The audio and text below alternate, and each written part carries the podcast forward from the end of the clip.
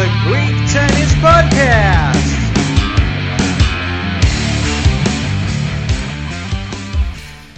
Καλησπέρα από το The Greek Tennis Podcast. Είμαστε εδώ για το τελευταίο επεισόδιο της σεζόν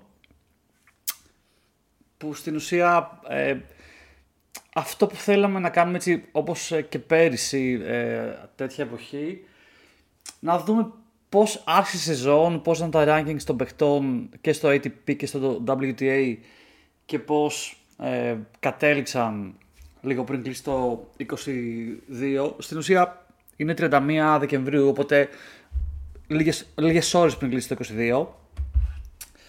Να δούμε εκπλήξεις, ε, αποτυχίες, ποιος χώρισε, τι και πώς. Ε, αυτή είναι η λογική του σημερινού podcast. Η διαφορά με τα υπόλοιπα είναι ότι ο Στάθης έχει ε, φάει μια έτσι ωραία γαστεντερίδιδα, οπότε δεν μπορεί να είναι μαζί μου για ευνόητους λόγους. Και αυτό που είπαμε να κάνουμε είναι ότι εγώ θα κάνω ρε παιδί μου μόνος με ένα solo podcast που θα πω ε, ξέρεις, τα, τα, δικά μου, τα δικά μου views και τα σχετικά και σχόλια και λογικά ο Στάθης θα, θα μας στείλει ένα, ένα ωραίο audio clip από το σπίτι του, από την τουαλέτα του ενδεχομένως. ε, που θα ε, πει και τις δικές του απόψεις γιατί ξέρουμε πόσο πολύ μετράνε οι απόψεις του Στάθη, έτσι. Ε, και πόσο γνώστης είναι το αντικειμένου. Οπότε ναι, για μετά θα τα, θα τα ε, κολλήσω στο, στο μοντάζ. Επειδή κάνουμε και το μοντάζ εδώ πέρα μόνοι μας έτσι. Και θα έχουμε ένα ωραίο επεισόδιο και με τους δυο μας κατά κάποιο τρόπο. Ε, ωραία, λοιπόν, ας αρχίσουμε. Μήπως να αρχίσουμε από το τέλος λέγοντας πριν κάνουμε την ανασκόπηση ότι αυτή η εβδομάδα τρέχει το United Cup by the way ε, που στο οποίο συμμετέχει και η Ελλάδα που έχει κατεβάσει μια έτσι, ωραία αποστολή, ε, μεικτή δηλαδή και με γυναίκες και με άντρες και είχαμε ε, ένα ωραίο τριήμερο μισό λεπτό τώρα πρέπει να τα ψάχνετε ταυτόχρονα που στην ουσία καταφέραμε και κερδίσαμε την ε, πρώτη χώρα με την οποία ήμασταν αντιμέτωποι που ήταν η Βουλγαρία αν δεν κάνω λάθος νομίζω ναι Βουλγαρία-Ρουμανία United Cup Μισό λεπτό τώρα θα τα κουγκλάρω οπότε θα είναι λίγο πιο slow το podcast αλλά it is what it is. Ε, και στην ουσία καταφέραμε να κάνουμε ένα 4-1 απέναντι στην αντίπαλη ομάδα. Μισό λεπτό. United Cup. Greece. Ε, ο Τσιτσιπάς ε, έκανε μια ωραία νίκη απέναντι στον ε, Δημητρόφ αλλά επίσης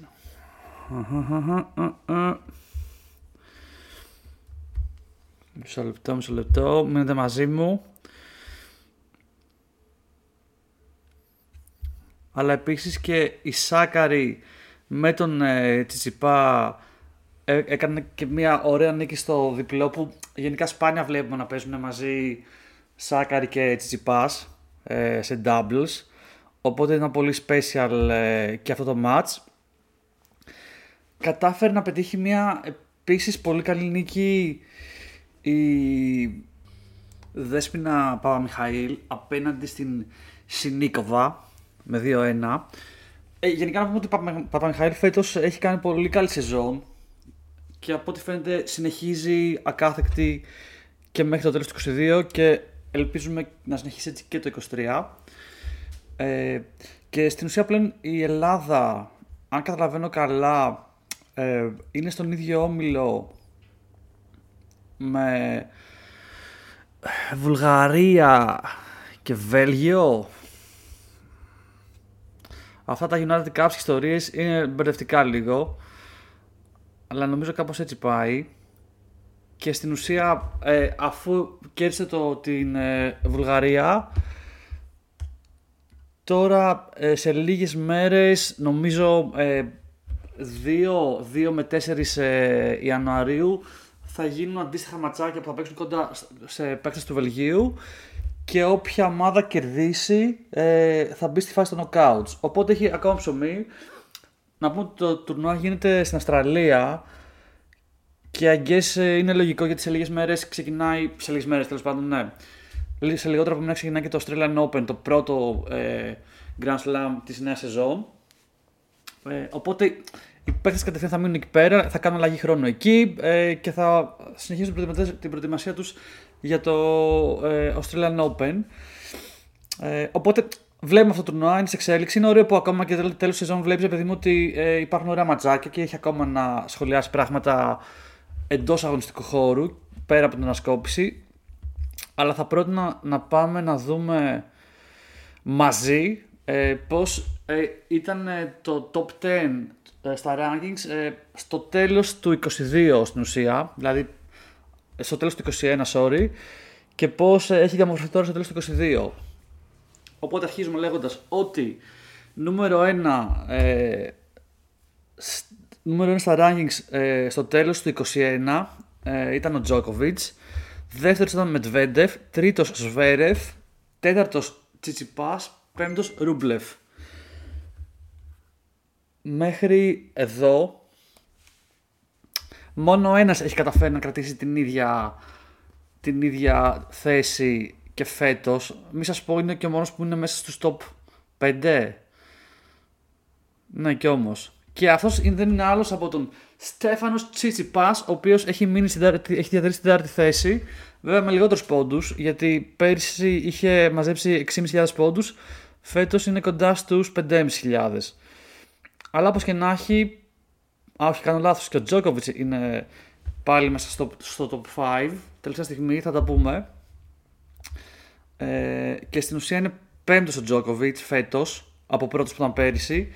Βέβαια, εδώ καταλαβαίνετε ότι οι λόγοι που είναι πέμπτος αντί για πρώτος είναι ε, γιατί ήταν, θα μπορούσε να πει κάποιος. Ε, όχι καταστροφική χρονιά για τον Τζόκοβιτ το 2022, αλλά σίγουρα πολύ ιδιαίτερη γιατί λόγω των ε, περιορισμών για COVID και την άρνησή του να, κάνει, να εμβολιαστεί, ο Τζόκοβιτς ε, έφαγε μπαν και από το Australian Open και από το ε, US Open το 2022 που αμέσως του στέρισαν πάρα πολλούς πόντους πλάς κάποιες ευκαιρίες για να πάρει και άλλα Grand Slam. Ε, και αντίστοιχα ενώ κατάφερε να πάρει το Wimbledon αυτό δεν το, ε, δεν το, έδινε, δεν το έδωσε πόντους γιατί υπήρχε ε, μια απόφαση που το φετινό Wimbledon λόγω του ότι είχαν ε, μείνει εκτός κάποιοι παίχτες ε, και συγκεκριμένα οι Ρώσοι λόγω του πολέμου που ε, τρέχει ακόμα στην Ουκρανία αποφασίστηκε ε, από το ATP να μην δοθούν οι πόντοι στο Wimbledon. Οπότε αυτό που λέμε είναι ότι ο Τζόκοβιτ μπορεί φέτος να έχει τερματίσει πέμπτος, αλλά αυτό έχει συμβεί επειδή στην ουσία όχι δεν έπαιξε καλά, δεν έκανε καλό perform, ίσα ίσα, απλά επειδή έφαγε πολλά blocks, ε, πολλά μπαναρίσματα, οι πολλοί πόντου του δεν μέτρησαν λόγω αυτών που είπαμε πριν. Ε, αλλά και πάλι ο, ο Τυπάς κατάφερε με τόσα προβλήματα να τερματίσει πέμπτος ε, ενώ θα μπορούσε να ανοίξει εγώ εύκολα εκτός ε, ε, με όλα αυτά που έχουν συμβεί. Αλλά ο Τζόκοβιτς είναι ο Τζόκοβιτς και προφανώς ε, παραμένει ο καλύτερος παίχτης πράγμα που δεν το δείχνει η βαθμολογία φέτος. Ε, να πούμε, το είπαμε και στο τελευταίο podcast ότι κατάφερε να δείξει ποιος είναι και στο τελευταίο τουρνουά της ε, σεζόν στο ATP Finals που στην ουσία ε, το σήκωσε και σχετικά εύκολα και έδειξε ότι είναι ακόμα εδώ και ότι δεν μασάει και μπαίνοντας στη νέα χρονιά και από ό,τι ε, από ό,τι λένε, νομίζω θα, θα αγωνιστεί κανονικά στο Australian Open που έρχεται. Ε, θα είναι μια χρονιά που ο Τζόκοβιτς θα είναι και πολύ πεινασμένος και θέλει να δείξει τα δόντια του για το. Ε, ξέρεις, ποιος είναι και να μαζέψει ό,τι του, του ανήκει κατά κάποιο τρόπο, να καταφέρει να περάσει και τον ε, Ναδάλ στα Grand Slams. Οπότε έρχεται μια πολύ ωραία χρονιά. Αλλά OK, okay, ε, πάλι ξέφυγα. Ε, λοιπόν, ναι. Οπότε είπαμε, η σεζόν άρχισε πέρυσι με Τζόκοβιτς πρώτο, Μεντβέντεφ δεύτερο, Σβέρεφ τρίτο, Τσιτσιπά τέταρτο, Ρούμπλεφ πέμπτο, Ναδάλ έκτο, Μπερετίνι έβδομο, Ρουντ όγδο, Χουρκάτς ένατο και Σίνερ δέκατο. Εντάξει, οπότε ας πούμε για το, το, το, αυτό το top 10. Υπάρχουν huge ανακατατάξεις ε, στην φετινή χρονιά. Το μεγάλο, η μεγάλη έκπληξη, βασικά δεν είναι ακριβώς έκπληξη, νομίζω τα λέγαμε και πέρυσι, είναι έκπληξη ότι κατάφερε να φτάσει τόσο, τόσο ψηλά και να πάρει και Grand Slam ε, προφανώς. Και μιλάμε για τον Κάλλο Αλκαρά, ο οποίος φέτος, δηλαδή τώρα στο τέλος του 2022, ε, φιγουράρει στην κορυφή της, ε, των rankings. Να πούμε ότι πέρυσι ε, τέτοια εποχή ήταν στο νούμερο 32, οπότε κέρδισε ε, πάνω από 30 θέσεις για να βρεθεί στο νούμερο 1 και αν πάμε ακόμα πιο πίσω, δηλαδή σε δύο, δύο χρονιές πιο πίσω, παίζει να ήταν και εκτός εκατοστάδας, οπότε είναι το παιδί θαύμα έτσι, και μεγάλη, το μεγάλο όνομα της φετινής σεζόν. Ε, κατάφερε να σηκώσει και ε, Grand Slam και συγκεκριμένα το US Open. Αλλά πέρα από αυτό σήκωσε, δηλαδή δεν είναι ότι ε, πήρε ένα US Open και δεν έκανε τίποτα άλλο, βλέπε Ραντουκάνου. Αλλά έχει μια χρονιά που σήκωσε και πολλά χιλιάρια και στη Μαδρίτη και στο Μαϊάμι. Ε, Όπως και, και άλλα του αλλά έχει πάρει και στη Βαρκελόνη το, το 500. Ε, και σε κάποια φάση έπαιζε, έπαιζε τρελό τέννη. Είναι μόνο 19 χρονών έτσι ο Αλκαράς να πούμε. Και όλοι, έκανε όλο τον ταινιστικό κόσμο να, να μιλάει για αυτόν και να λένε ότι είναι ο νέος Ναδάλ ε, και, και όλοι πρέπει να δούμε τι θα κάνει στο μέλλον. Ε, και θα έλεγα ότι ίσως να είναι και μια σεζόν που είναι η σεζόν της, ε, της νέας γενιάς. Όχι της next gen απαραίτητα, της next next gen. Ε, με Αλκαράς, με Σίνερ ε, και με ε, τι αφόχη πιο μεγάλος θα έλεγα. Ε, με Ρουν, δηλαδή υπάρχουν άλλη μια έκπληξη για μένα είναι και ο Ρουν, ο οποίος, OK, okay, δεν έχει τερματίσει στο top 10 και συγκεκριμένα είναι δέκατος φέτος αλλά αν δούμε πώς άρχισε πέρυσι, ο Ρουν πρέπει να ακόμα πιο καλό. Ο Ρουν ήταν. Ε, Ρουν, Ρουν, Ρουν. Sorry. Ελπίζω να μην σε στράραξε τα αυτιά. Control F, Rune. Uh, εντυπωσιακό. Τέλος πάντων, ο, ο, δεν, δεν βλέπω καν που ήταν, που ήταν ο Ρουν πέρυσι σε τέτοια εποχή. I guess μπορεί να είναι και εκτός εκατοστάδας. Πιθανό. Τέλος πάντων ο Ρουν έχει γκαζώσει πάρα πολύ την τελευταία... Να βάλω top, top 200. Sorry γιατί τώρα είμαι περίεργος να δω που, που ήταν ο Ρουν πέρυσι.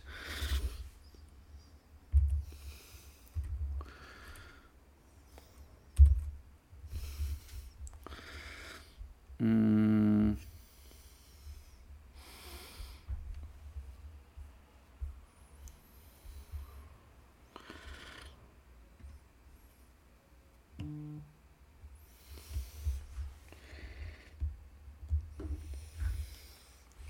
Okay, whatever.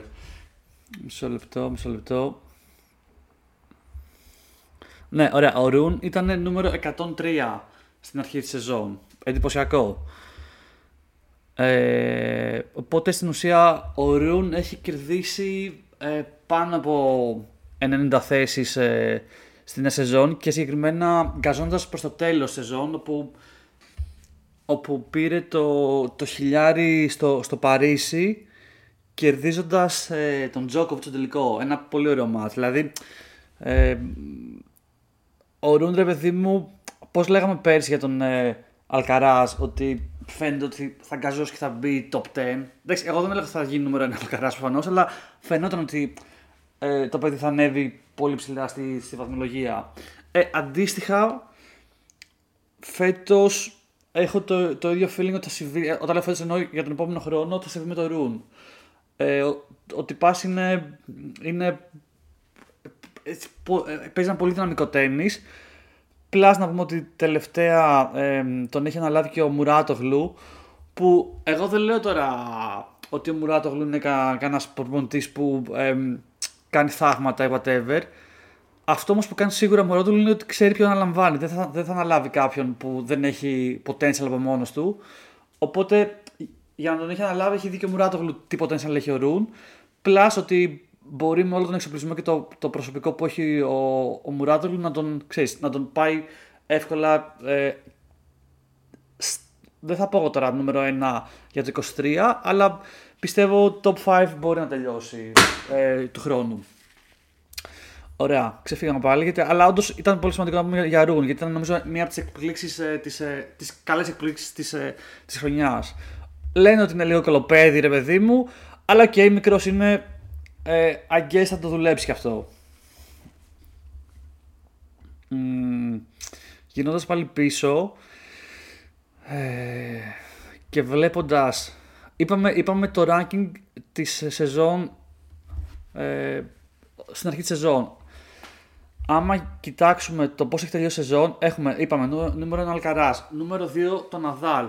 Που θα έλεγα είναι και αυτό, ο Ναδάλ από τις ευχάριστες εκπλήξεις της σεζόν, γιατί είχε τους τραυματισμούς του και δεν, δεν, δεν είναι, είτε είναι, δηλαδή δε, ο τύπος δεν, δεν υπάρχει. Κατάφερε να πάρει ε, Australian Open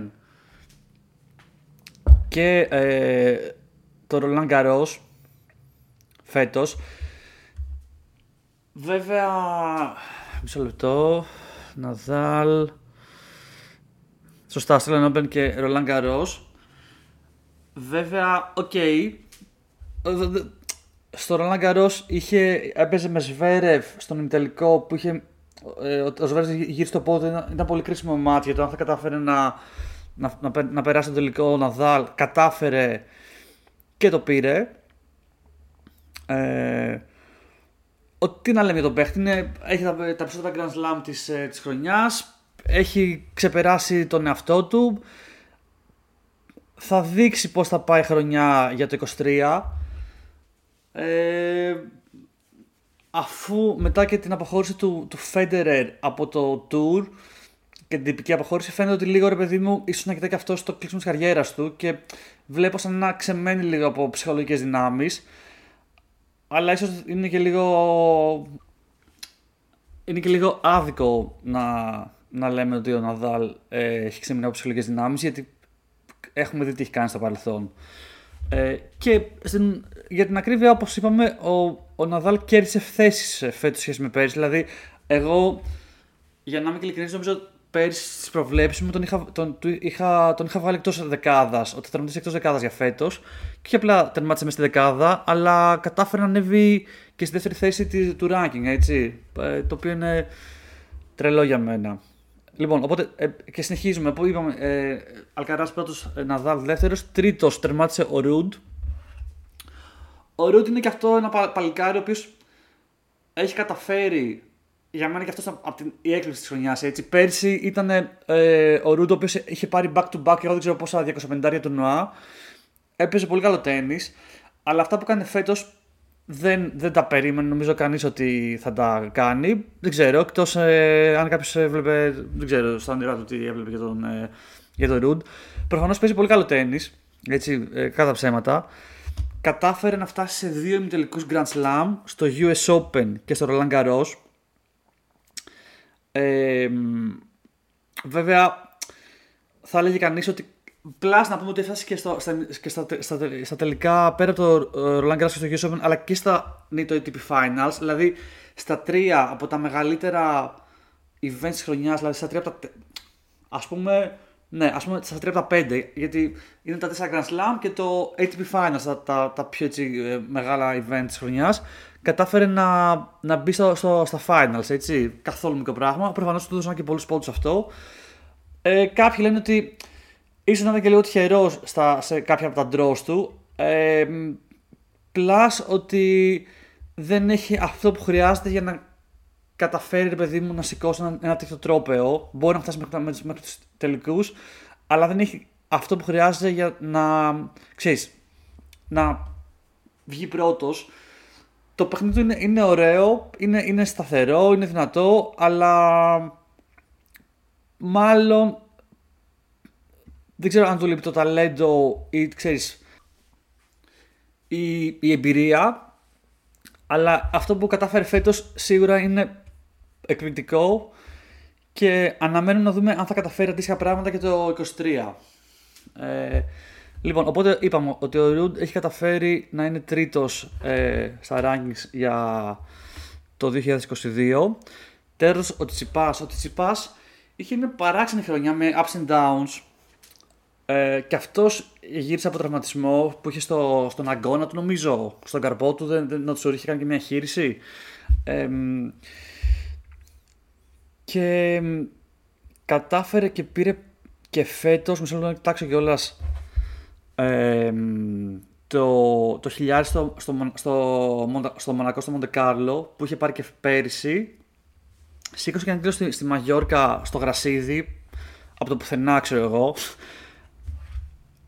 Δεν έκανε, δεν έκανε κάποιο εντυπωσιακό run στα, στα Grand Slams. Δηλαδή, νομίζω εκεί ήταν λίγο απογοήτευση ο, ο Τσιτσιπάς. Αλλά σαν σκελή του πολέμου και σαν ε, ε μεγάλος grinder έφτανε deep σε πολλά τουρνά μέσα στη σεζόν, οπότε μάζευε και πολλούς πόντους και γι' αυτό κατάφερε και έμεινε στην ε, ίδια θέση. Έφτασε και σε πολλούς τελικούς που δεν πήρε και νομίζω κυρίως ε, σε 500 του Νουά. Δηλαδή, μισό λεπτό, ε, ήταν φιναλίστ σε άλλα δύο χιλιάρια που έχασε και μετά σε τρία indoors του Νουά στο, στη Στοκχόλμη, στην Αστάνα και στο Ρότερνταμ. Όπου γενικά πρέπει να βελτιώσει λίγο τα στατιστικά τους στα πόσα, στους πόσους τελικούς παίρνει, έτσι. Αλλά είχε μια δυνατή χρονιά και φέτος και νομίζω ότι όσο πέρναγε χρονιά και στο χώρο που είχε δυνατή χρονιά, okay, είχε την αποτυχία στο ε, Grand Slam, στο Roland Garros όπου έχασε το Ρουν που ήταν σαν εκείνα έδωσε λίγο την αυτοπεποίθηση ο, ο Τσιπά στο Ρουν ότι ε, έχει ένα ταλέντο που μπορεί να το δείξει στο μέλλον και όντω έγινε. Δηλαδή, ο Ρουν από εκεί μετά να ξεχωρίζει. Αλλά όπως και να έχει, ο Τσιπά εκεί πέρα έπρεπε, να κάνει καλύτερη, καλύτερη πορεία. Έχει καλό ντρό. Αλλά τέλος πάντων πέρα από, το, από, το, από τα αποτελέσματα θα έλεγα ότι α, ε, ε, τελειώνει τη χρονιά με θετικό πρόσημο και με μ, καλές ενδείξεις για το 23 θα, θα, και, το, και το μόνο αρνητικό με τον Τσιπά είναι η κατάσταση που επικρατεί στο box του με τον, ε, με τον πατέρα του ε, και τη μάνα του εκεί πέρα που φωνάζουν, κάνουν, ράνουν. I guess αναγνωρίζουν και το πρόβλημα και το δουλεύουν. Θα είχαμε και στο προηγούμενο podcast έτσι, λίγο ένα, κάποια σχόλια για το πώς θα μπορούσε να λυθεί αυτό. Ε, δεν λέμε απαραίτητα ότι πρέπει να φύγει ο πατέρας του, αλλά σίγουρα πρέπει κάπως να το δουλέψουν γιατί και ο ίδιος έχει βγει στη συνέντευξη έχει πει ότι αναγνωρίζει ότι αυτό είναι θέμα και ότι χρειάζεται βελτίωση και, ξέρεις, και τον επηρεάσει στο παιχνίδι του. Ωραία. Αυτά για τον Τσιτσιπά. Είμαι ήδη στα 23 λεπτά. OK. Okay. Ας τα πούμε λίγο πιο γρήγορα. Γιατί πρέπει να ετοιμαστούμε για, να ετοιμαστούμε για ρεβεγιόν έτσι, δεν έχουμε όλο το χρόνο μπροστά μας. Λοιπόν, μετά έχουμε ε, στην πέμπτη θέση τον Τζόκοβιτς που τα είπαμε για τον Τζόκοβιτς. Ε, κατάφερε να στην πέμπτη θέση. Ε, θα μπορούσε για πλάκα να βγει πρώτος. Αλλά ήταν ε, ειδικές αποφάσεις που, που λίγο τον κράτησαν πίσω. Εξωτεριστικέ θα λέγει κανείς σε σχέση με τον COVID. Μετά έχουμε τον Φέληξ ε, Αλιασίμ, ο οποίος και αυτός ανέβηκε στο ranking, δηλαδή από 11ο πέρυσι κατάφερε και τερμάτισε έκτος. Και αυτός στη νέα φουρνιά παιχτών πολύ καλός. Ε, με, με πολύ καλά αποτελέσματα και σε, σε, σε top παίχτες, έτσι. Mm, σήκωσε... Βλέπω έχει σηκώσει τρεις τίτλους indoor. Τι φάση. Σε ε, Βασιλεία, Βέρσα, Φλωρεντία και Ρότερνταμ. Okay. Και φιναλίστ στη, στη Μαρσέη για φέτος. Ε, Τέλος πάντων, παίζει πολύ καλό τέννη, κάνει deep runs στα, στα Grand Slams. Ε, χρειάζεται. Ξέρεις, είναι μόνο 22 χρονών. Ε, όσο χτίζει εμπειρία, νομίζω θα χτίζει και καλά αποτελέσματα και θα είναι ένας από τους παίκτες μαζί με τον ε, Αλκαρά, τον Σίνερ και τον Ρουν που μπορεί να κάνουν dominate ε, το ranking στη, στην επόμενη σεζόν ή στη σεζόν που θα έρθουν. Δεν λέω ότι καλά στην επόμενη σεζόν, αλλά θα δείξει. Λοιπόν, ε, μετά τον Λαλιασίν που είναι έκτος, έβδομος έχει πέσει ο Μετβέντεφ, ο οποίος να θυμίσουμε ότι έπεσε έβδομος ενώ ήταν δεύτερος ε, στην αρχή της σεζόν. Από το τουρνουά δεν, δεν έχει καταφέρει να πάρει κάτι, κάτι huge. Έχει δύο τίτλους στη Βιέννα, στη Βιέννα και στο Los Cabos. Ένα από το 60 και ένα από το 25, αν θυμάμαι καλά. Είχε και ένα τραυματισμό, αλλά γενικά κατάφερε σε κάποια φάση, αν θυμάμαι μέσα στη σεζόν, να, να ανέβει στο νούμερο 1, αλλά ήταν για πάρα πολύ λίγο. Δηλαδή δεν κατάφερε να χαρεί το νούμερο 1 και παίζει μέσα σε ένα μήνα max να άρχισε η πτώση του. Νομίζω κυρίως οφείλει στον τραυματισμό του λίγο αυτή η αστάθεια που είχε. Ε, θα δείξει το 23 πώς θα, πώς θα πάει. Αλλά ο Μετβέντεφ μαζί με τον Σβέρεφ είναι δύο παίκτες οι οποίοι χάσανε βαθμούς στο ranking τους. Κυρίως λόγω του τραυματισμού πιο πολύ ο Σβέρεφ, όπου ενώ ήταν στο peak της απόδοσής του, στο, στα ημιτελικά είπαμε εκεί στο Roland Garros απέναντι στον ε, Ναδάλ, γύρισε πολύ άσχημα το πόδι του και έμεινε εκτός ε, κυριολεκτικά και μέχρι και τώρα που μιλάμε. Ε, νομίζω πριν λίγες μέρες ε, έκανε την επιστροφή του σε ένα φιλικό στο Ντουμπάι που κέρδισε τον Τζόκοβιτς. Και τώρα σε επίσημο μάτς στο United Cup έχασε, έχασε νομίζω από κάποιον πολύ πιο κάτω στο, στο ranking. Οπότε παιδί μου ήταν εκ, εκτός ε, tour για 6 μήνες or something που σημαίνει λογικό να χάσει βαθμούς και όσο άμα ξαναβρει τα πατήματά του προφανώς θα, θα είναι το, για μένα ρε παιδί μου θα πόντερα όλα τα λεφτά μου στον ε, Σβέρεφ ότι θα τελειώσει το 23 πολύ πιο ψηλά από ό,τι είναι τώρα στην κατάξυση, δηλαδή τώρα είναι στο νούμερο 12. Εντάξει, προφανώς εκτός αν έχει πάλι κανένας τραυματισμός μακριά από το παιδί, ε, παίζει από τα καλύτερα τέννη, ε, τουλάχιστον για μένα, ε, και ανυπομονώ να τον ξαναδώ στα, στα παιχνίδια. Ε, Οπότε είπαμε 7ο με Τβέντεφ, 8ο είναι ο Ρούμπλεφ. Ο Ρούμπλεφ, παιδί μου, τώρα τι να μου το Ρούμπλεφ τα έχουμε πει όλα. Ο Ρούμπλεφ είναι ένα παιδί, πέρσι ήταν πέντος, οπότε έπεσε τρεις θέσεις. Είναι ένα παιδί το οποίο προφανώς έχει πολύ ταλέντο. Ε, προφανώς είναι και αυτός ο grinder, δηλαδή παίζει πάρα πολλά τουρνουά. Είναι δηλαδή μαζί με Τσιτσιπά, ξέρω εγώ, Αλκαράς και λίγους άλλους παίζει να κατεβαίνουν κάθε εβδομάδα σε τουρνουά. Του αρέσει πολύ το τένις. OK, okay, δεν έχει το, τόσο ταλέντο όσο έχουν παίκτες σαν τον Τσιτσιπά, Σβέρεφ, ε, της Next Gen ή και κάποιους άλλους, αλλά είναι πολύ fighter. Το έχει πει και προφανώς, άμα αν, όποιος παρακολουθεί και βλέπει τα, τα μάτς, βλέπει, ξέρεις ότι ο, ο Ρούμπλεφ έχει θέμα, θέμα άγχους και πώς θα αντιμετωπίσει το άγχος μέσα στα παιχνίδια. Δηλαδή έχουμε δει πώς βαράει ξέρω, με τη ρακέτα το κεφάλι του, βαράει τα, τα τέτοια, τα, τέλος πάντων, τα, βαράει τα αρχίδια του ξέρω εγώ, ε, τρώει τη ρακέτα, δηλαδή αξίζει να μπείτε YouTube και να βάλετε βιντεάκι Ρούμπλεφ, ε, δεν ξέρω, Angry ή whatever, είναι σε σημείο λίγο αειδιαστικό. Εκτός γηπέδου έχουμε πει είναι πολύ καλός και γλυκός, αλλά του βγαίνουν όλα τα προβλήματα και το άγχος του μέσα στο γήπεδο. Εάν δεν το αντιμετωπίσει αυτό το, το θέμα, δεν νομίζω να, να καταφέρει να κάνει ένα breakthrough και να είναι, να, να είναι πάνω από πέμπτη θέση στα επόμενα χρόνια που έρχονται. Αλλά ε, αναμένουμε να δούμε. Είπαμε, πέρυσι τερμάτισε πέμπτος, φέτος τερμάτισε όγδοος. Να δούμε πώς θα πάει αυτό στο μέλλον. Ε, προσωπικά με μου άρεσε να το βλέπω γιατί παίζει δυνατό και ωραίο τέννη. Ε, μου αρέσει να βλέπω και αυτά τα, τα, τα άντιξ, τα παράξενα που έχει στο γήπεδο, αλλά δεν βοηθάνε τον ίδιο. Ε, λοιπόν, λοιπόν, λοιπόν. Ένα το τερμάτισε ο Φρίτζ Πολύ καλή σεζόν για το Fridge. Γενικά, εμένα, για να είμαι ειλικρινής, μου είναι ψηλοαδιάφορο σαν παίχτης.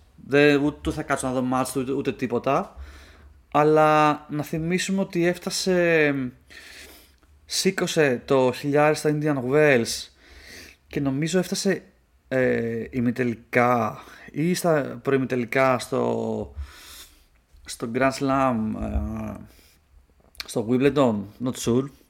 Έχει κάνει μια καλή σεζόν. Δηλαδή πέρυσι ο Φρίτς ήταν, στη, ήταν, ήταν 23ος με 2.000 πόντους και φέτος τελειώνει τη σεζόν ε, με 3.350 πόντους στην ένατη θέση. Ε, και έκανε και μια καλή εμφάνιση στα- στα Nintendo ATV Finals. Πολύ καλός παίχτης. Και αυτό ε, σχετικά μικρός σε ηλικία είναι. Πώς είναι ο Fritz, είναι 25 χρονών. Εντάξει, δεν είναι τόσο μικρός. Τέλος πάντων. Ε, θα δούμε. αν- ε, εγώ θεωρώ ότι είναι ένας από τους παίχτες που δεν. ε, δεν θα ξεχωρίσει ποτέ, δεν θα κάνει τη- το μεγάλο μπαμ να τερματίσει ξέρω, εγώ, top 5, αλλά θα είναι πάντα εκεί για να ε, βάζει εμπόδια στους αντιπάλους του. Ε, να θυμίσουμε τη θέση που είχε πέρυσι, που, είχε, φε- που έχει φέτος ο, ο, ο Φρίτς πέρυσι, δηλαδή την άλλη θέση πέρυσι την είχε ο Χούρκατς που πλέον είναι εκτός ε, δεκάδας και συγκεκριμένα έχει κατέβει μια θέση, είναι, δηλαδή Sorry, λέω βλακίες. Ο Χούρκατς φέτος είναι δέκατος. Είναι δέκατος, δηλαδή έχει πέσει μια θέση. Το βάζω στην ίδια θέση με το Fritz. Δηλαδή δεν θα είναι, είναι παίκτης που δεν, για μένα τουλάχιστον έτσι, που δεν θα τερματίσει ποτέ στα top 5, αλλά πάντα θα είναι εκεί γύρω για να βάζουν δύσκολου αντιπάλους τους και να παίρνουν και, και νίκες από top 5 παίχτες. Αλλά μέχρι εκεί.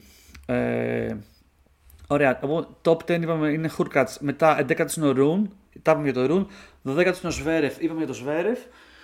Ε, μετά έχουν πέσει πολλοί ε, Σίνερ που είναι 15ο, Μπερετίνι 16ο, Σαποβάλοφ 18ο. Ε,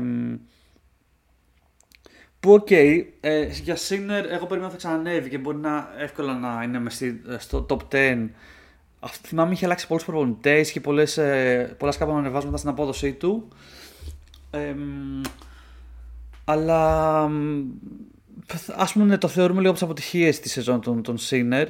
Ε, ένας παίκτης ο οποίος ξεχώρισε και ανέβηκε πολύ στα, στο ranking ε, φτάνοντας μέχρι νομίζω και ημιτελικά ε, στο Grand Slam είναι ο Τιαφό ο οποίος είμαι περίεργος να δω τι θέση είχε πέρυσι. Ε,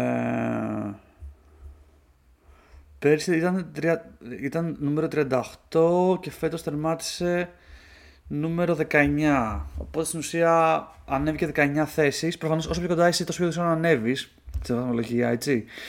Μμμ, πολύ καλή σεζόν και για τον Διαφό και αυτός ε, νομίζω πήρε πολύ έτσι, boost ψυχολογικό. εμ, είναι 24 χρονών, έχει και αυτός πολύ παιχνίδι μπροστά του. Είναι πολύ φαν να το βλέπεις, κάνει ωραίο interaction με τον κόσμο. Και λέγοντας και interaction με τον κόσμο, μία από τις μεγαλύτερες εκπλήξεις και καλές πορείες της φετινής σεζόν είναι νομίζω αναφυσβήτητα ο Κύριος, ε, ο οποίος να πούμε ότι ε, κατάφερε να πάρει Grand Slam έστω και στα διπλά μαζί με τον Κοκκινάκη. Δηλαδή με ένα επικό πάρτι που στήσανε στα διπλά στην, ε, στο Australian Open μπροστά στον κόσμο της χώρας τους. Ε, περιμένω να το δούμε και φέτος αντίστοιχα το, το ίδιο πάρτι δεν ξέρω αν θα το ξαναπάρουν γιατί δεν είναι εύκολα πράγματα τώρα να πηγαίνουν δύο, δύο παι- παλικάρια που στην ουσία η καρδιά τους είναι στα μονά έτσι και να ε, κοντράρονται δίπλα σε παίχτες ε, που παίζουν μόνο διπλά και να τους κερδίσουν και να σηκώνουν Grand Slam. Δηλαδή, νευρίασαν πολλούς παίχτες των διπλών ε, με τον τρόπο που κατάφεραν να, να κατακτήσουν ε, το Grand Slam στο Australian Open. Ε, οπότε μεγάλη, και πέρα από αυτό το Grand Slam που πήραν, που πήραν ε, έφτασε και δεύτερο στο Wimbledon απέναντι στον Djokovic με μια τρελή πορεία και εκεί πέρα. Προφανώς έκανε step up ο, Κύργι- ο Κύργιος. Προφανώς δούλεψε πιο πολύ στο παιχνίδι του. Προφανώς έκανε πιο πολύ focus. Ε, η κοπέλα, ε, πώς λέγεται, η Χατζή, μια Έλληνο-Αυστραλέζα, σίγουρα την έχει βοηθήσει πιο πολύ να κάνει focus και να ξέρεις να μην μπλέκει σε άλλες περιπέτειες δεξιά και αριστερά. Και OK, okay, λέει συνέχεια ότι είναι κοντά στο να σταματήσει το τένις. Αλλά ρε φίλε, δώσε μας λίγο ακόμα γιατί γουστάρουμε πολύ να σε βλέπουμε. By the way, τώρα βγαίνει και το Netflix το podcast. Ε, τι λέω, βγαίνει στο Netflix ε, η σειρά που νομίζω λέγεται. Βγήκε πρόσφατα ένα τρέιλερ. Η παραγωγή του Drive to Survive κάνουν και ένα τώρα ντοκιμαντέρ για το, για το τέννις που θα γαμάει σίγουρα. Netflix Tennis Documentaries, να δούμε πώς λέγεται. Είχε ωραίο όνομα, αλλά δεν το θυμάμαι. Α, ναι, Breakpoint. Breakpoint. Ε, νομίζω το πρώτο επεισόδιο της, ε, της ε, σεζόν που θα ξεκινήσει ε, 13 Ιανουαρίου έχει να κάνει με το πώς το δίδυμο Κοκκινάκης και κυρίως πήρανε το, ε, το US Open. Μισό λεπτό να το δω και από... Δεν είμαι και σίγουρος. Ε, σε κάποιο. Εκεί, by the way, στο, δηλαδή, αξίζει να δείτε το, το trailer, είναι πολύ μικρό το trailer. Και άμα έχετε δει το Drive Survive, θα δείτε πόσο ρε παιδί μου. Ε, το, το crew κάνει, κάνει πολύ focus στο backstage. Δηλαδή, δεν, πέρα από το match, δείχνει πολύ ξέρεις, διάφορα ε, πώς συμπεριφέρονται και τα σχόλια των παιχτών εκτός του παιχνιδιού. Που εκεί προφανώς τώρα ο κύριος θα έχει να δώσει full ψωμί έτσι, και το πόσο θα μιλάει για άλλους παίχτε και θα κάνει. Ε, να πούμε ότι είναι και η Σάκαρη και στο τρέιλερ, που σημαίνει ότι θα έχει και δικό της επεισόδιο Σάκαρη σε κάποια φάση μέσα στο τουρνουά, γιατί έχει κάνει κάποιες καλές πορείες. Θα μιλήσουμε και, αργότερα για το WTA. Mm. Αλλά ναι, εγώ το περιμένω με πολύ μεγάλο ενδιαφέρον αυτό το, το, το, το ντοκιμαντέρ. Και νομίζω ότι θα έχουμε και πολλά να πούμε, γιατί σίγουρα θα βγει πολύ παρασκήνιο από τις ιστορίες που θα μας διηγηθούν. Νομίζω η λογική είναι ότι σε κάθε τουρνουά. Ε, Τέλος πάντων, κάθε επεισόδιο βασίζεται σε κάποιο τουρνουά που έχει συμβεί μέσα στο, 22 και λογικά ακολουθεί την πορεία ενός παίχτη μέχρι, μέχρι την νίκη ή μέχρι όπου έφτασε. Δηλαδή μπορεί να έχει, να έχει κλάματα, ξεσπάσματα, νίκες, ε, κόντρες. Θα είναι ενδιαφέρον. Και ο Τσιπά εμφανίζεται μέσα κάπου, αλλά από ό,τι έχω καταλάβει δεν είναι βασικό πρόσωπο. Ωραία. Λοιπόν, επειδή μιλάω πολύ ώρα και έχω ξοδέψει πολύ ξάλιο και συνήθως ε, αφού το, το κάνουμε το start το podcast δεν μιλάω πολύ, δώστε μου λίγο να πιω λίγο νεράκι.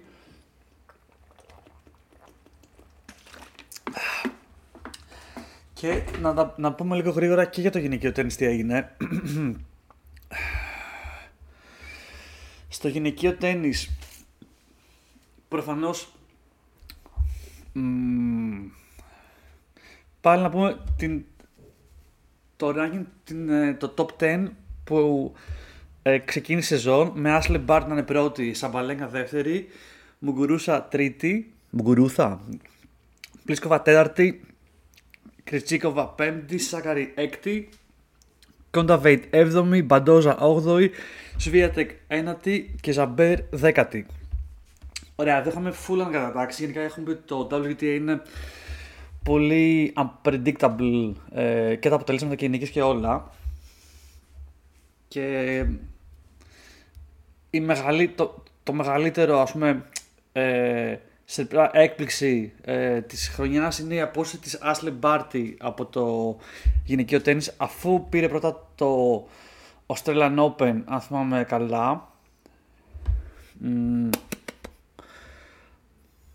Νομίζω ναι ε, σε μικρή ηλικία, νομίζω 26 χρονών η τύπησα ήταν μακράν η καλύτερη παίχτηρια του tour. Απλά αποφάσισε ότι θέλει να κάνει οικογένεια και είπε ότι σταματάω το τέννις, έχω πάρει ό,τι θέλω να πάρω από αυτό. Και έτσι με αυτή την κίνηση ήταν σαν να είδε το κενό που είχε αφήσει Μπάρτεϊ ε, η Ίγκα Σβίατεκ, η οποία να θυμίσουμε είπαμε ότι άρχισε τη σεζόν από το νούμερο 9 και κατάφερε μέσα σε μια σεζόν να σαρώσει τα πάντα η Σβίατεκ, να φτάσει νούμερο 1. Μικρή και αυτή, έτσι, 21, 21, 21 χρονών είναι τώρα. Ε, να πάρει ε, δύο Grand Slam, πήρε και ίδια. Για να δω τι έχει πάρει η Σβίατεκ. Ε, πήρε το US Open φέτος και το ε, Roland Garros. Έτσι, δηλαδή έχει κάνει τρελά πράγματα μόνο και μόνο στα, 21 της. Ε, έχει τερματίσει με 11.000 πόντους και έχει αφήσει πίσω ε, με τεράστιο gap δεύτερη την Ζαμπέρ με 5.000 πόντους. Πεγκούλα είναι τρίτη φέτος με 4.600 πόντους. Ε, Γκαρσία τέταρτη, Ζαβαλέγκα πέμπτη και Σάκαρη έκτη. Ε, οπότε Σάκαρη και αυτό, εντυπωσιακό και η Σάκαρ και ο Τσιπάς τερμάτισαν στην ίδια θέση ε, που άρχισε τη σεζόν ε, φέτος. Δηλαδή και η Σάκαρη παραμένει έκτη με μία θα λέγει κανείς απογοητευτική χρονιά μέχρι να έρθει το τέλος της σεζόν που γκάζωσε πάρα πολύ και κατάφερε να κάνει και ένα πολύ καλό run στα WTA ε, Finals αλλά και σε, και σε κάποια χιλιάρια πριν ε, κλείσει σεζόν. Ακόμα ε, την, νομίζω ότι την ε, ακολουθάει αυτό το βάρος ότι δεν καταφέρνει να, να κλειδώσει ένα τίτλο ενώ κάνει πολύ καλά runs και βαθιά runs φτάνει σε Grand Slams ε, ημιτελικούς, φτάνει σε χιλιάρια τελικούς, πεντακοσάρια τελικούς. Δεν καταφέρνει να κλειδώσει και να σηκώσει το τουρνουά. Δηλαδή δεν έχει να κάνει καθόλου με τα skills τα δινιστικά, έχει να κάνει με το ε, ψυχολογικό τομέα.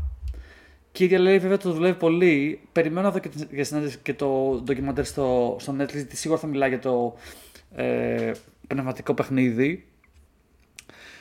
Αλλά άμα δεν θέλετε να περιμένετε και μέχρι τότε, υπάρχουν και πολλά YouTube βιντεάκια που η Σάκαρη όντω μιλάει για την αθλητική ψυχολόγο της, για την ψυχολόγο που έχει στη ζωή της και πώς την έχουν βοηθήσει και την αδερφή της, πώς την έχουν βοηθήσει ρε παιδί μου να κάνει το step up.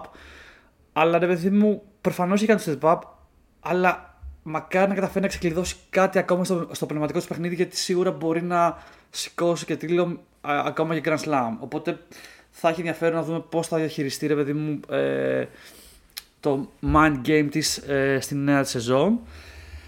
Ε, συνεχίζουμε με 7η την Coco Golf, η οποία και αυτή μικρή ε, είναι και αυτή ένα από το, από το μέλλον του, του, του τέννις. 8η η Κασάτκινα, ένατη η Γκουτερμέτοβα και δέκατη η Χάλεπ. Η Χάλεπ, η Χάλεπ πέρυσι ήταν εκτός δεκάδας. Ναι, η Χάλεπ ήταν 20η. Κατάφερε να φτάσει η Χάλεπ νομίζω μέχρι τελικό φέτος. Τελικό σε κάποιο Grand Slam. Την είχε αναλάβει ο Μουράτογλου. Αλλά. Μισό λεπτό. Αλλά νομίζω λίγο απογοήτευσε σε κάποιο τελικό. Grand Slam, Grand Slam. 2000. Semifinals μάλλον είχε φτάσει semifinals στο ε, Wimbledon. Να πούμε ότι ε, ξέσπασε έτσι ένα σκάνδαλο με τη Χάλεπ που τη βρήκαν εντοπαρισμένη. Η ίδια δεν παραδέχεται ότι έχει κάνει κάτι. Ο Μουράτολου σταμάτησε να συνεργάζεται μαζί της ή φρίζεται τη συνεργασία μαζί της και πήγε στο Ρουμ. Κλασικός Μουράτολου, σαν, σαν τη μιλισολαπιδάει από παίχτη σε παίχτη ε, για, για, για, το δικό του προφανώς καλύτερο συμφέρον. Ε, οκ, okay, προφανώς, ε, όχι έκπληξη, κάτι που περιμέναμε ε, είναι ότι η, η Ραντουκάνου ε, χάνοντας τους πόντους ε, του, της ε, νίκης που είχε πέρυσι στο US Open έχει χαθεί βαθμολογικά, δηλαδή έχει πέσει στην 78η θέση ενώ πέρσι ήταν στην. Ε, 19η. Η κοπέλα δεν ξέρω αν έχει ταλέντο ή όχι. Προφανώς είναι και πολύ μικρή, 20 χρονών ακόμα. Αλλά ήταν, φαίνεται σαν να πέρσι τη σεζόν πιο πολύ εκμεταλλευόμενη, ε, ξέρω εγώ, το όνομά της και το ότι κατάφερε να πάρει ένα Grand Slam και έκανε όλο διαφημίσεις, ε, sponsors και όλα αυτά και λιγότερο έκανε focus στο actual παιχνίδι της. Που Αγκές είναι ok γιατί ε, σε μια λίστα που είχε βγει ε, με λεφτά που έχουν μαζέψει παίχτες, παίχτριες από όλα τα αθλήματα η Ραντουκάνου ήταν, ήταν της top από, από sponsors. Σε φάση πες να έχει βγάλει 80 εκατομμύρια, δεν θυμάμαι, ένα τρελό ποσό. Και ακόμα ε, είναι το πρόσωπο, ε, ένα από τα πρόσωπα του γενικού αθλητισμού. αλλά ξέρεις, άμα μείνει εκεί και δεν κοιτάξει το παιχνίδι να το βελτιώσει ή να είναι πιο συγκεντρωμένη ε, και προσιλωμένη στο στόχο της, δεν βλέπω πώς θα καταφέρει να, να ξανανεύει βαθμολογικά και να πετύχει ό,τι ελπίζει. Αλλά πάλι επισημαίνουν ότι είναι μόνο 20 χρόνων, έτσι. Ε, η Οσάκα θέλω να δω πώς τερμάτισε φέτος. Η Οσάκα πέρυσι ήταν 13η και αυτή μικρή 25, αλλά και αυτή λίγο σαν, κάπως να έχει αφήσει σε δεύτερη μοίρα το, το, τέννις, δεν έχω καταλάβει ακριβώς. Και έχει πέσει βαθμολογικά στην 40, είναι 42 πλέον στην κατάταξη. Ε, Προφανώς αυτή η κοπέλα έχει πάρα πολύ ταλέντο στο τέννη, αλλά ε, αν θυμόμαστε είχε και αυτά τα ψυχολογικά της προβλήματα και είχε πει ότι ήθελε να λίγο ίσως να βρει πάλι τον εαυτό της, δεν ξέρω. Αλλά εγώ την περιμένω να γυρίσει ε, δυνατά στο tour. Η Σβιέτα πιστεύω του χρόνου θα συνεχίσει να κάνει dominate ε, το άθλημα και μπορεί να είναι, ξέρεις, να γράψει ιστορία, να γίνει η επόμενη Σέρνα Williams, δεν ξέρω, ε, με την πορεία που κάνει. Να πούμε ότι φέτος η Σέρνα Williams σε μια έτσι τελευταία επιστροφή της στο ε, US Open δήλωσε ότι σταματάει το τέννις και όσο είναι μια καλή αφορμή να, να, πούμε για τα μεγάλα νόματα που σταμάτησαν το τέννις αυτή, αυτή τη χρονιά, που δεν είναι και λίγα. Είχαμε Σερένα Williams που είπαμε στο US Open, έκανε ένα καλό run. Δηλαδή δεν είχε παίξει για ένα χρόνο τέννις και ξαφνικά ήρθε και κέρδιζε παίχτης top 20, top 10 και λέει όπαρε φίλε. Αλλά και τελικά σταμάτησε ε, αυτό το τρελό run της, αλλά κάθε match στο US Open ήταν σαν party, ήταν τρελό αυτό που συνέβαινε. Ε, και έφυγε νομίζω ένα πολύ ωραίο τρόπο σε έναν Williams. Αντίστοιχα είχαμε την ε, αποχώρηση του Roger Federer στο δικό του ε, event στο Lever Cup και εκεί πολύ συγκίνηση. Εκεί δεν ήταν, τόσο, ήταν πάρτι, αλλά ήταν και πάρα πολύ συγκίνηση με να δάλει να κλαίει, να κρατήσει χέρι-χέρι, να κλαίει με την οικογένειά του Federer. Ο οποίος αυτός ήθελε να γυρίσει, είναι αλήθεια. Δεν, δεν είναι σαν την περίπτωση της Σερένα Williams, να γυρίσει, αλλά το πόδι του δεν το επέτρεπε. Οπότε έκλεισε μια πολύ ωραία ιστορία ε, του τέννις ε, με τον Ρότζερ Φέντερερ να αποχωρεί δίπλα στους συμπαίχτες του. Δηλαδή και ήταν δηλαδή σαν ένα team που όλοι μαζί του ξέρεις, τον αγκαλιάσανε και δεν ήταν μόνος του, που ήταν πολύ ωραίο. Ε, και επίσης είχαμε και άλλες αποχωρήσεις, είχαμε την Πάρτι όπως είπαμε, είχαμε ε, τον Ντελπότρο, ο οποίος ε, με πολλούς τραυματισμούς ε, δεν άντεχε πλέον να παίζει και αυτός λίγο δηλαδή ήταν πολύ δυσαρεστημένος στο πώς ε, κατέληξε η καριέρα του ε, να υποφέρει από, από πόνους. πολύ μεγάλο ταλέντο θα μπορούσε να, και αυτός να έχει λαμπρή καριέρα αν δεν είχε αυτούς τους τραυματισμούς. Και ε, θα έβαζα σαν ε, τελευταίο έτσι, μεγάλο όνομα που ε, έφυγε από το tour τον Τσόγκα, ο οποίος και αυτός πολύ καλός, το τελευταίο μάτς που έπαιξε ε, νομίζω ήταν στο, στο Australian Open. Είχε ε, πολύ καλό performance. Δηλαδή τον έλειψε ότι ο τύπος είναι ακόμα εδώ και μπορεί να παίξει, αλλά πάλι και αυτός δεν, ε, δεν άδεχε λόγω τραυματισμού να συνεχίσει την, την καριέρα του. Ε, τι άλλα, τι άλλα, τι άλλα.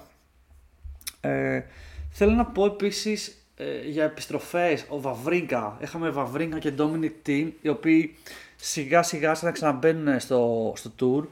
Ο Τίμερ, παιδί μου, ακόμα δεν έχει φτάσει σε top επίπεδο, top επίπεδο αλλά κατάφερε σιγά σιγά να ξαναμπεί σε ρυθμούς στο 22 και νομίζω ότι θα μπορεί να κάνει την έγκληση, να τερματίσει ε, top 20, ίσως και περισσότερο μέσα στο 23. Από τους, από τους πιο καλούς ε, χαρακτήρες στο tour και προφανώς από τους πιο καλούς παίχτες να δούμε αν θα μπορεί να φτάσει εκεί που ήταν πιο πριν και αντίστοιχα και με Βαβρίνκα. Ε, λοιπόν, το, το κλείνω εδώ για μένα γιατί δεν ξέρω άμα, άμα κολλήσει και podcast και ο Στάθης, άμα βάλει και ο Στάθης το δικό του audio θα ξεφύγει σε ώρα. Ε, από Ελλάδα να πούμε, α, πλήρως να πούμε από Ελλάδα, πέρα από Σάκαρ και Τσιπά, ότι φαίνεται ότι ανεβαίνει το, το τέννις στην Ελλάδα. Ε, έχουμε Γραμματικοπούλου, Παπαμιχαήλ, ε, Πέτρο Τσιπά στα διπλά κυρίως. Εντάξει, τα μονά δεν κάνει και κάτι ιδιαίτερο. Ποτέ δεν ξέρει πώς θα πάει στο μέλλον. Ε, και την ε, Μιχαήλα Λάκη που είναι στα, στην Ακαδημία του Μουράτογλου είναι μικρή ακόμα έτσι αλλά νομίζω ότι είναι 17 χρονών αλλά νομίζω ότι πολύ εύκολα μπορούμε στα επόμενα δύο χρόνια να τη δούμε να ανεβαίνει με μεγάλους ρυθμούς στα τόπο ονόματα του ε, γυναικείου τέννις. Οπότε υπάρχει πολύ ενδιαφέρον και από ελληνικής πλευράς και ε, το βλέπουμε επειδή παίζουμε και πολύ τέννις και βλέπουμε ρε παιδί μου, ότι ο κόσμος γενικά ενώ παίζουμε σε ρασίδιο επίπεδο, έτσι όχι σε επαγγελματικό, βλέπουμε ότι τα γήπεδα είναι γεμάτα, τα παιδάκια από πολύ μικρά Δηλαδή πας στα γήπεδα και βλέπεις παιδάκια να παίζουν και λες: Ωπα φίλε, τι γίνεται εδώ πέρα; Να παίζουν σε, σε πολύ σοβαρό level, πολύ καλά. Οπότε έχει πολύ μέλλον τέννη στην Ελλάδα και ε, πιστεύω ότι κάθε χρονιά θα έχουμε να πούμε και περισσότερα πράγματα και πιο ενδιαφέροντα και από ε, ελληνικής ε, πλευράς. Λοιπόν, να ευχηθώ ε, καλές γιορτές και χαρούμενο το νέο έτος. Ε, με πολλές νίκες εντός και εκτός γηπέδου. Bye bye.